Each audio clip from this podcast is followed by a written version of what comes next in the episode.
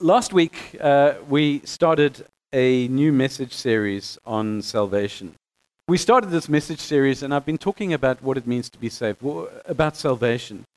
Um, and last week I spoke that being saved is at the same time a past reality, a present reality, and a future reality. Now, as I, if you've been around, you'll know that I, have I've mentioned uh, or spoken about a few words that I'm going to talk about in the next uh, couple of weeks, next three weeks. So, the, in the next three weeks, I'm, I'm going to talk about doctrine. Doctrine uh, is what I want to talk about. I think doctrine is important for any church, and, and we need to have an understanding of what doctrine is all about. Doctrine, the, the meaning of this term is really just teaching, it means teaching. So, doctrine, uh, from a Christian point of view, is derived from the Holy Scriptures. So, what Christian doctrine tries to do or tries to explain in a responsible way is the message of the gospel, right? The message of the gospel and the content of our faith. Now, as Christians, we don't go off on our own and formulate our own doctrines, right? We don't go off and do that as individuals. Anyone who believes in Jesus Christ is going to live as live their life as the member as a member of his body. Right? You're going to be the, part of the body of Christ, part of the church, um, and it's in the church that doctrine has come through the church. It's come come through people who've spent time discussing these things, uh, thinking about them, and with the revelation of the Holy Spirit, we've seen doctrinal teaching come through the church. And so, doctrine is something that is important. Don't go to sleep this morning, right? Because doctrine is important. It summarizes for the church what Scripture is trying to tell us. And so, it makes it easier for us to understand the message so that it can bring forth some kind of action in our lives, so that it can bring forth some fruit in the lives of God's people. But when it comes to doctrine, we also need to pay attention to what is being taught to make sure that it is, in fact, biblical because not all doctrine is correct. Go to the book of Ephesians where Paul warns the church at Ephesus. He says, Be careful not to be swept away by every wind of doctrine. And so, what he's talking about there is false teaching. And there's still a lot of false teaching around the world and around the church today. And so, what we have to, to be, uh, uh, really, we need to be mature believers so that we can discern what is of God and what isn't and reject that which is false. And that's why I think it's so important to be involved in a local church that cares about doctrine, to be involved in a church that uh, has um, elders who are responsibly uh, studying the word, people who can shepherd us as a church in a proper way.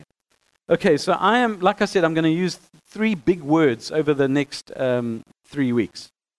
I'm going to dive into the doctrines of justification today, Sanctification next week, sanctification, and then glorification the week after. Are you ready? All right, let's pray before we do it.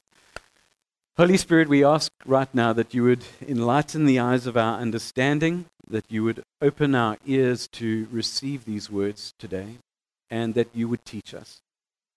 God, help us to be a people who seek to do your will at all times. Help us be a people who will sing to you, not holding back, but sing to you. People who will confess you from our hearts, a people who will give praise to your holy name. In Jesus' name we pray. Amen. Okay, Jack, that's like justification. Justification. Anybody ever heard of this word? Anybody read anything about this word? One hand. I see one hand. Two, three, four. Wow, I got five, six, seven hands. Okay. Eight hands. okay, justification if you've ever wondered, how is it that I'm saved? Right? This is what the doctrine of justification explains. How is it that we are saved? Justification explains what makes us right with God. The Apostle Paul wrote these words to the Ephesians church in Ephesians 2, verse 8. He said, For by grace you have been saved through faith. By grace, you have been saved through faith, and this is not your own doing. It is the gift of God. Now, there are two words that really stand out for me in this verse, and those words are the words grace and faith. What is grace? What is grace? Grace is God's unmerited favor. Am I right? God's unmerited favor. What do I mean by unmerited favor? It means that God is being favorable towards you and you've done nothing to deserve it. God's unmerited favor. So grace is God's kind disposition towards sinful people who can't get their act together. It's God's good disposition towards people who can't obey, people who can't find their way to Him.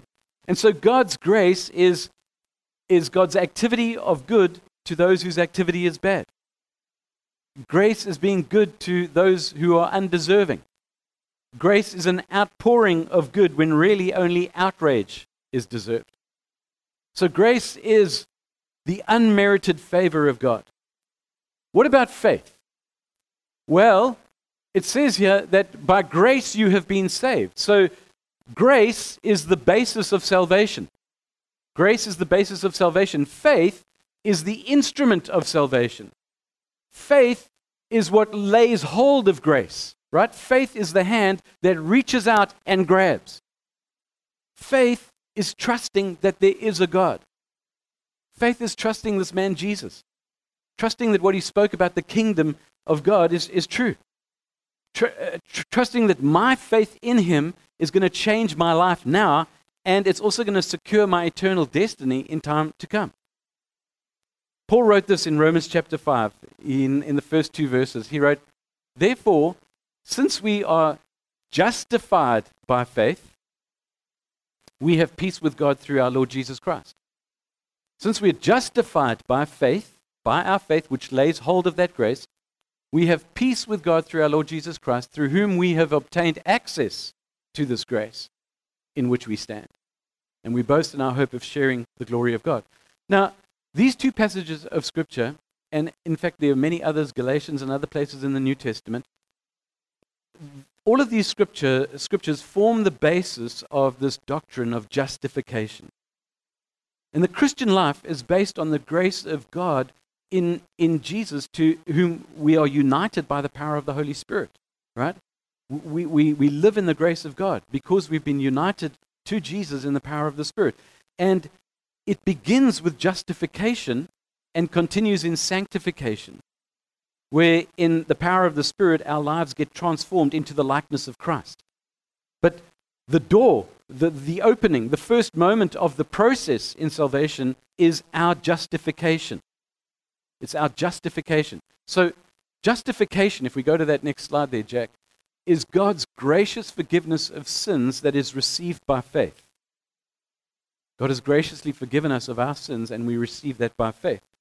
Now, I'm, sure for many of you who've been around the church for quite a while, you'll know that through the centuries, this doctrine of justification has been explained as a legal declaration from God, right? That you are innocent of faith. And often the picture that gets used to kind of explain this is, or the illustration is of a judge standing in a court. And you are the guilty one. You are the one who stands accused before the judge in the court. And so the judge looks at you and says, You're guilty. And you have to pay the penalty, right? And the penalty for your wrongdoing is $1,000, for example. And then what the judge does is says, This is the penalty you have to pay. And then the judge takes off of his robes and his funny hat that all of these people wear, these judges and things, and he puts it aside and says, But I'm going to come down and I'm going to sign the check on your behalf. I'm going to pay the penalty on your behalf. That's the picture of what Jesus has done on the cross for us. He took our sin upon himself. We stand accused because of uh, the sinful condition in which we find ourselves. So Justification is about being acquitted of your sin and made right with God. Your sins are now forgiven. Are you with me? When Jesus died on that cross, he died for the sin of every human being. And God allowed Jesus to die really a death that we deserve because of our sinful condition. So God paid the ultimate price by allowing his son to die in our place. So when you and I put our faith in Christ Jesus, it's our faith that's going to lay hold of that grace. We put our faith in Christ Jesus and we make him the Lord of our lives. We're given justification. We're given freedom from the guilt of sin. We can walk free because Jesus took that death penalty for us. Now, dealing with our sin is quite an important thing because sin brings death. Death is something that is spread to all of humanity. It's spread to humanity as an inevitable consequence of our fallen nature.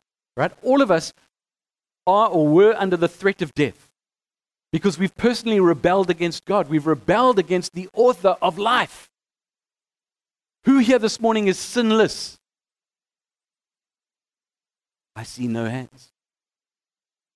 So we all stand accused of being sinful before God, right? We've rebelled against God. And so that's why it's important for us to understand why we need to deal with the sin issue. Now, if you go back to the original language in which the New Testament was written, the Greek, you'll find that the word for justification is essentially the same word for righteousness. The word in the Greek, I can't remember what it is, but it is it means both justification and righteousness. So if you are justified, then you are made righteous. You are made right. If God declares you justified, then you are being declared righteous. And God wouldn't declare you to be something if, if, if you aren't, right? His, his, his declarations are a reality, it's, it's not a legal fiction. This is real. So, what we are saved from here is the key issue. Although salvation brings liberation from the guilt of sin, through righteousness, right? In, in other words, I'm Andrew, by the way. That's my name. And I stand before you this morning no longer guilty of a sinful condition. Why am I no longer guilty of a sinful condition? Because, because of God's grace. Because of God's grace, which I've appropriated by faith. I've made a choice with my life to accept Jesus, to put my trust in Him, and to believe in Him. So that salvation frees me from the debt of sin. But that's that's not the whole story with salvation. Salvation is also about incorporation because of this death problem. And that's why uh, I mentioned last week about the importance of baptism, right? Because when you go through the waters of baptism, it's, there is something of the physical interacting with the spiritual. We do not live in just an empirical, tangible, physical world. There is a spiritual environment around us, and too many of us are not awake to that. And this is what baptism signifies. We are incorporated into Christ Jesus by baptism. Paul explains this in Romans 5, where he says it's like us going through the, uh, the death and resurrection of Jesus. We, that's what it symbolizes. As we go down into that water, we are leaving, but we are going to leave behind all of that sinful condition, everything that's wrong about us. And we come up out of that water a new creation, the Bible teaches us. We come out a new person. Just as Jesus went in, was taken off of that cross when he died and was put into that tomb and came out of that tomb on the third day, a new person, a new creation, a, a, a resurrected being. This is what baptism signifies, right? This is why it's important because we are incorporated into Christ. We die and we rise with him, which means that we too will be saved from death. Death could not hold Jesus, he conquered it. So we too will be saved from death. Saved from death. We are freed from the ultimate consequence of sin and guilt because of this gift of God's love, which was expressed in the death of his son, Jesus. It's a gift to which we respond by faith. That response of faith, right, of trusting or, or believing, through the action of the indwelling Holy Spirit, enables us to ultimately share in the resurrection and glorification of Jesus. So death cannot hold us. And what's going to happen to us because of what has happened to Jesus and because my faith is in Jesus, that means that death is not going to hold me, and I too, one day, will receive a resurrected body. Yes, this body might drop and die one day and be gone, but that's not the end of the story, according to Scripture. In the new creation, at the end of this age, I will be resurrected. I will have a resurrected body. I will have a transfigured body like that of Jesus in the new creation. And the new creation is where everything is heading towards. Too many Christians don't know the full story. Well, I die and I go to heaven, and that's the end of the story. No, it's not. The whole of creation is going to be redeemed and restored and renewed. That's the story of Scripture. What was lost in paradise will be regained at the end. And that's where the whole of history is moving towards. And that's why I need to deal with my sin issue. Because I want to be with God in that new creation. I do not want to be separated from God. That's why we looked at John 3:16 last week and, and we read those words. God does not want anyone to perish, but all who believe in him to have eternal life. Are you all with me? Okay. So, here's my first question to you How does justification or righteousness come? How does it come to me? Faith. Right, right. Good. Good answer. That's the correct answer. Well done. Justification and righteousness comes through a response of faith. A response of faith. But here is where things get a little tricky for many Christians. What is faith? Is faith just about believing? Is that what faith is? It's just like, I believe? I don't think so. I, I, it, it's, to me, it's not only to believe, I, it can't be just that. You see, righteousness does not reduce only to what you think is true. Right? Even if you're passionate in your belief about it, it cannot, it cannot just be reduced to what you, what you think or what you believe. We've got to remember that even the demons know the truth. Demons probably know the truth better than most of us. So faith has to be more than just mental assent, it's got to be more than mental agreement. Faith is active. It's got to be active. It's, it's a commitment of holding on to the object of that faith. That's what faith is. That's what real faith is. I'm going to take hold of that object in which I am placing my faith. And for Christians, that means I'm going to hold on to Jesus Christ. I'm not just going to say I believe in Jesus. Man, I'm going to hold on to all of who Jesus is. And I'm going to say, Jesus, I want you in my life and I want to be like you. That's taking a hold of the object of my faith.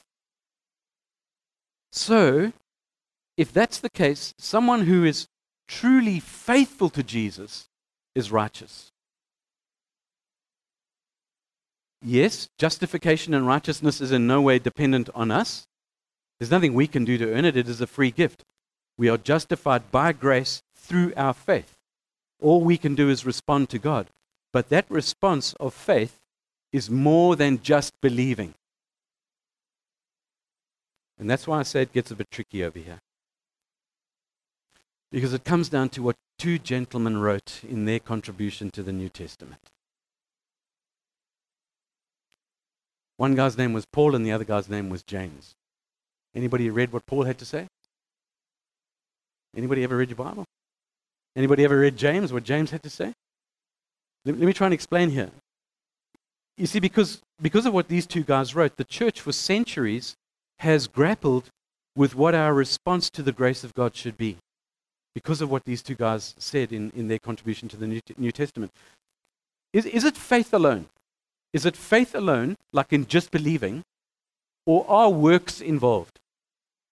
And what I mean by works is do we actually have to do something when it comes to being saved? Can I just say, I believe I'm saved? Or is there something that I need to do to follow through in, in, in that belief to, to ensure that salvation, right, applies to my life? Let's look at what they wrote. Paul writes this in Romans 3:28. He says, "For we hold that a person is justified by faith apart from works," Paul says, prescribed by the law. Right? A person is justified by faith apart from works. And in Ephesians chapter 2, we've just read verse 8. Let's read verse 9. Paul says, For by grace you've been saved through faith, and this is not of your own doing, it's the gift of God, not the result of works, Paul says, so that no one may boast. And Paul actually speaks about this in other places, Galatians and a few other places in the New Testament. But James comes along, and James says this in James chapter 2. He says, What good is it, my brothers and sisters, if someone claims to have faith but does not have works. Surely that faith cannot save, can it? Can that kind of faith save, James says, if it's not got works with it? If a brother or sister is naked and lacks daily food, and one of you says to them, oh, Go in peace, keep warm, and eat your fill, and, and yet you don't do anything to supply their needs, what's the good of that? James asks. And so he says, So faith by itself, if it has no works, is dead. He says, But someone will say, You have faith and I have works. In other words, somebody comes in, and James is saying, They, they say they have faith and, and, and he has works. And he says, Well, show me your faith apart from works. Show me your faith without any works. That's what he says. And then he says, Listen, and I, I, by my works, will show you my faith. By my works, you'll see my faith. He says, You believe that God is one, you do well. Even the demons believe and shudder. And then he goes, I think James gets a bit irritated. Yeah, he says, Do you want to be shown, you senseless person, that faith apart from works is worthless? He's like, he's really getting annoyed. Like, don't you get it already, you senseless person? I think if it's in the Bible, I could use those words because I sometimes think I come across senseless people. Anyway, he says, You want to be shown that faith apart from works is worthless? He says, Was not our ancestor Abraham justified by works when he offered his son Isaac on the altar? He says, You see that that faith was active along with his works. And by works, faith was brought to completion. And so the scripture was fulfilled that says that Abraham believed God and it was reckoned to him as righteousness. It was accounted to him as righteousness. And he was called the friend of God. You see that a person is justified by works and not by faith alone. Quite a passage of James is really going for it, isn't he? I mean, what's going on over here? Paul says we are justified by faith and not works, and James says we're justified by faith and works. What's the deal? Was Paul a Protestant?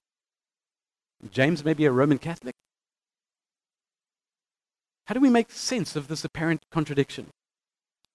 Well, here's what's going on. When it comes to Paul, Paul is asking the question how are we made right with God? That's his question. How are we made right with God? James is asking a different question. James's question is, what does genuine faith look like? So Paul's going, how are we made right with God? And James is going, what does genuine faith look like? For Paul, the issue was not um, about works because there was a problem in the first century. We, if we go back to the first century, the very first Christians were Jewish Christians. And all of these Gentiles, these non Jews, were coming into the church. And the early Jewish Christians had an understanding of what had to be done, right? They had an understanding of how to live, and you had to live according to the law. And so all of these new Jewish Christians were going, well, these Gentile Christians, these non Jewish Christians now in this new faith, should be doing the same things that we are doing in order to have a right standing with God. And Paul comes along and says, no, no, no, no, no. It's not by works, it's only by faith. And so the point that Paul is making is that faithfulness to Christ is not the same thing as faithfulness to the law of Moses. You can fulfill the works of the law and not be faithful to Christ. In other words, you can go and be a good Jew and follow all of the rules and still not be faithful to Jesus. It's only in your faithfulness to Jesus that you are made righteous. For James, the issue was why are these new Christians in this church not caring for their brothers and sisters? What's wrong with these Christians? I can't see anything happening through their lives.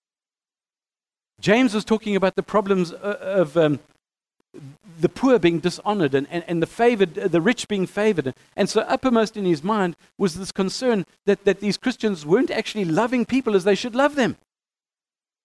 So, Paul and James are actually addressing different concerns. And one thing we also need to note about James is that he presupposes the importance of faith. He presupposes that. We, we, got, we can't miss this. He wants faith to be demonstrated by works. That, that's, that's his point over here. But in verse 18, he says, Show me your, fa- your faith apart from your works, and I will show you my faith by my works. So he presupposes the importance of faith. Faith is an essential ingredient. Is it too heavy for a Sunday morning? Are you tracking? It's important that, that we get this, that we got to dive deeper. Remember at the beginning of this year, I said to this church, by the end of the year, we want to look back and we want to say, I've grown. I've grown in the things of God. That means sometimes you've got to pay more attention to this than the rugby or the Formula One or the cricket. Okay?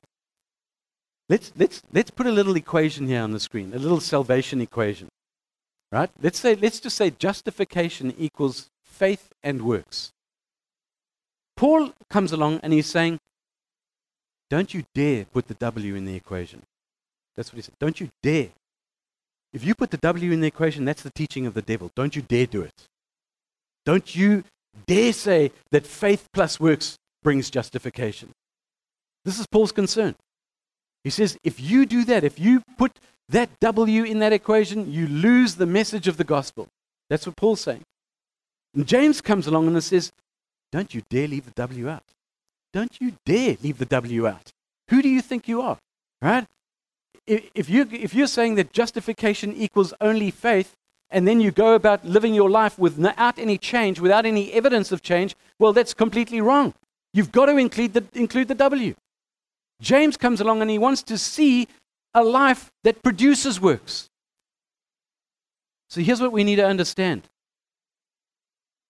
James and Paul use works in two different ways. If you read Romans 3:28 very carefully, you see that Paul speaks about the work, works of the law. James just speaks about works. James presupposes the importance of faith. So James's concern is different to Paul's. Paul is talking about the works of the law. See, Paul says it's not about works, right? That's not going to earn your salvation. The Jewish Christians would come along and the Gentiles would be coming into the church and they'd be saying, Are you circumcised? Because they had to be circumcised. So they, if you come in and, well, I'm not circumcised, they wanted those Gentiles to go off and get the cut. Painful process if you're an adult, I think. Uh, that was the law. For the Jews, uh, uh, it was about the holy days, right? The holy days and all the rituals around it.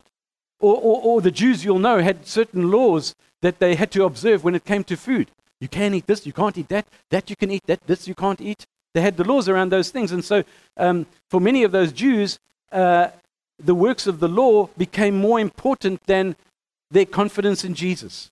It became about the religious processes. They made it all about the law. And Paul was saying, no, it's not. It's not all about that. James comes along and he talks about works of faith, acts of charity. It's clear from the context that he's thinking about what do you do for someone who's struggling? If you're a Christian and you see a brother or sister in the church and you know they're doing it hard, they're doing it tough, they don't have enough food, they don't have enough clothing, they've got problems, what are you doing about it? What sort of faith produces what sort of work in a particular situation? That's his question. If you've got faith, then it should be producing some kind of work to address the situation. And they also use the word justify in two different ways. Paul is dealing with people who trust in the works of the law for their standing with God. And James is dealing with people who think that merely agreeing, merely saying, I believe, giving their intellectual assent, makes them a true Christian. And so, into each situation, they speak about what justifies you. Paul uses this word justify in a legal declaration of righteousness. Paul comes and says, What does the judge say about you? You're justified. You're acquitted. You're innocent. It's counted to you as righteousness. And so he uses justification as a legal declaration. I am the righteousness of Christ. James is talking about practical evidence that your faith is real you, you might think um, with James not of justification as a legal declaration, but as proof, as evidence, right? Not as declaration, but as demonstration. And so there's no real conflict here between Paul and James. It's right to say that we are justified by faith, provided we understand what James means when he says we are not justified by faith alone. He means we are not justified uh, before God. We are not made righteous before God with an idle faith. We are not justified by mere intellectual agreement. That's why I put out that little blog thing this week on YouTube about the sinner's prayer. Because far too many Christians are sitting in churches today where they've gone, I've prayed the prayer. Yeah, I believe I'm going to heaven. I've got my ticket. I'm good with Jesus and there's nothing that changes in their life. Their faith is not demonstrated through works, it's not demonstrated through life change. They sit in churches, they don't contribute to the life of the church. They see people around them who are struggling. They, well, I'll pray for you. They might, they'll say it, but they don't even do it. And, and, and that's the question. Is that, is, that, is that the faith that produces righteousness? So the big idea here is that we don't reduce our faith to a mere mental acceptance. Because as James says, faith without works is dead. The contrast here is not between a living faith that works and a living faith that doesn't. It's between a living faith and a dead faith. Does faith save? Yes, it does, but not without works. So here's what we need to know about justification we are saved by faith, but faith and works are inseparable. It's not that um, I'm a faith Christian and you're a works Christian, right? I believe things and, and you do things. No, the Bible is teaching us over here that Christians do both. There's no such thing as a Christian that does not have faith and, uh, faith and works together. But we also need to understand, like Paul's saying, that nothing we can ever do earns us our, our salvation. Nothing can earn me salvation. It's by grace alone, through faith in Jesus, not because of anything that I've done. It's by grace alone, through faith in Jesus, that we are accepted by God and receive the Holy Spirit who renews our hearts and equips us and calls us to do good works. This, the, the Christian walk is not a, Jesus is not my daddy. Jesus is not my, yeah, bless me, bless me guy. Jesus calls me to lay down my life. Jesus comes and says, pick up your cross. Jesus comes and says, hey, my way is a very narrow way. The other way is a very broad way.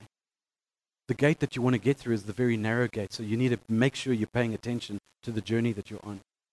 And far too many Christians, folk, listen to me today. Far many, too many Christians are on that broad way, happy-go-lucky. I said the prayer, I'm good with God, and they don't even know that they're heading in the complete wrong direction. And so they never really come to a place of taking God seriously. They never come to a place of saying, I want the Spirit of God in my life. They never come to a place of thinking about their eternal destiny. And even though the end of the age might be still a long time away, you don't know what's around the corner when it comes to your life. In November last year, I went back to South Africa and I had a great time with my brother. And a few weeks later, he was gone. Nobody knew. Nobody expected it was like that. His eternal destiny came into play very, very quickly. And my heart, my heart breaks when I come across so many Christians who say, Yeah, yeah, I'm good with God and everything, but there's no demonstration of faith in their life. You've got to get real. We've all got to get real. None of us is perfect, but we've got to be real about who Jesus is and about what our faith is all about. If God had to say to you, Why should I let you into heaven? Why should I let you into my good heaven? What, what would you say to him? Uh, I try to be a good Christian. I went to church, Lord. I even helped put out chairs in the church. I, I, I, gave the church money. God, I, I, was in a small group. I tried to be a good person. Is that what you would say to God if, you, if He said, Why should I let you into, into, into, my, into my heaven, my paradise? Well, if you said anything like that, it would be the wrong answer. What you'd want to be saying is saying, But God, I'm justified by faith, justified by grace you've extended to me because of my faith in you. That's the answer. God be saying, Come in. For the person who's coming along and saying, But, but I did this and I did that, it's nothing to do with what you've done. It's about understanding the right and having the right belief. But when it comes to, po- to works, the point about works is that true Christianity is never invisible. So when it comes to works, we actually need to ask ourselves does my life reflect the gospel of Jesus Christ? Does my speech, does my conduct make it easier for people to meet Jesus or harder for people to meet Jesus? If somebody's going to reject Christianity, would they look, look at my life and go, man, I can't deny that there's something about this guy's life. There's some change in his life, and, and that's got to make me think twice about this. Or do they look at my life and say, look at that person. What's, what's the point of this Jesus thing? There's no point. There's no change in this guy's life. Why would I be interested? Or what about this? If, if you didn't speak for a week, would people have any reason to guess that you're a Christian? How's your life different for being a Christian? Or maybe the harder question is how is someone else's life different because you are a Christian to them? You see, faith without works is dead. Salvation is accomplished by grace in response to faith, but that faith cannot be passive. It has to express itself, not merely by confessing Jesus as Lord and Savior. Yes, you've got to do that, but it's also in the feeding and the clothing and the visiting and the otherwise caring for the least of these, to use the words of Jesus. Okay, what, what's the exact right time? Is it quarter to? Am I, am I what? Eh? 12 minutes to. I got 12 minutes. Thank you. For the last 12 minutes, I'm just going to change gears here and just come at the doctrine of justification in a different way. Although this doctrine tells me how it is that I'm saved and I'm made right with God, I think there is another way in which this doctrine has enormous relevance for all of us today. You know, if you think about this, there are many ways in which we try to justify ourselves, many, way, many ways in which we try to justify our lives. There are lots of things that we do to show our lives as acceptable or meaningful, right? We do these things, and, and, and not only because of ourselves, but maybe for other people, and maybe even God. There are many ways in which we try to justify ourselves. And, and, and we don't necessarily do it through, through good works. It's not about good works, it's, it's, just, it's about plain hard work. I want to justify that I'm good enough. I want to show my boss. And so it's plain hard work that I'm going to, that I'm going to show him, that I'm going to justify myself, or by acts that we think are going to gain us approval in the eyes of others. So there are many ways in which we try to justify ourselves. And I, and, and I don't think any of us is immune from a desire for approval or acceptance. None of us likes being rejected. I mean, who is entirely immune for, from a desire for approval? Or who doesn't get anxious about being rejected? And in our world today, this, this quest for acceptance and the drive to succeed borders on idolatry in, in this competitive society that we live in these days. And so, both as individuals and as a people, we want recognition. In fact, many of us are driven by it. We're driven by the desire to make it, to feel valued, to be accepted, to be loved. And when we look around the world in which we live, we see everybody kind of searching for that. I got to find it, I got to have it, I got to do it, because that's going to make me feel like I'm good. I'm accepted. I'm important. There's this ongoing search. Australia, as a nation, had a big vote last week on this exact issue people seeking recognition. And in fact, the world right now is full of people crying out, I'm somebody! I'm important! Israelis, Palestinians, Ukrainians, Russians, North American Indians, Australian Aboriginals. I mean, anyone who thinks that the doctrine of justification has little relevance for people in our sophisticated world who are captive to all kinds of addictions, whether it's money or work or leisure or fame or sex or drugs. If, if you think the doctrine of justification has no relevance, you really are out of touch. Because people are trying to find meaning, they're looking for something.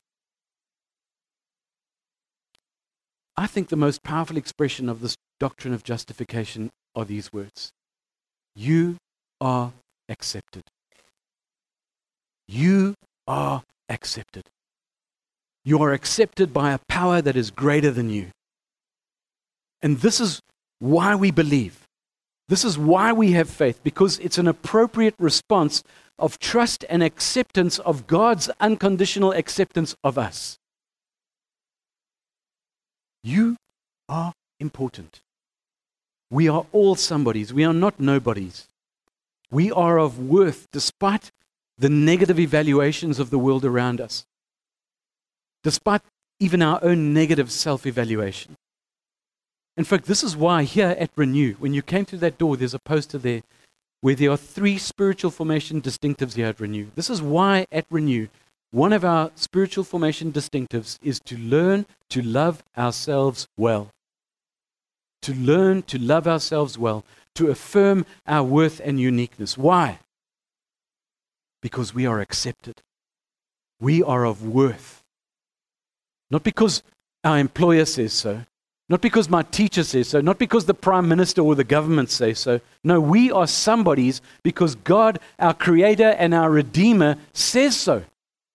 It's because we are creatures made in the divine image. We are children of God for whom Jesus Christ suffered and died and was raised again. People in whom the Spirit of God is at work. And that makes me somebody, not nobody. The biblical message of justification affirms your dignity and worth. And all you've got to do is reach out by faith to receive that. And so far from being irrelevant, this biblical message of justification by grace is powerful if you believe by faith, and it will be revolutionary in your life. Really and truly, it will. So, as I come to an end, if there's anything you need to remember today, it's this it's that your worth is not determined by what you achieve, or by where you live, or by what's been given to you, or even by what's been taken from you. Your identity and value is given to you by God who loves you, who affirms you, who accepts you as you are, whoever you may be. Because God in Jesus Christ has said yes to you. You are not a nobody, you are a somebody. And that's why Jesus went to that cross. And he says, please understand that there's a bigger story going on. It's not just your little life, there's a much bigger story, a much more important story going on and you need to get to grips with it. So, my prayer for all of us is that we can stand in a place of justification. I'm not guilty before God because of what Jesus has done, because of God's grace, which I've appropriated through Jesus by faith. I stand righteous before God. I am the righteousness of Christ. I'm still on a journey, for sure, but I know who I am and I know what it's about.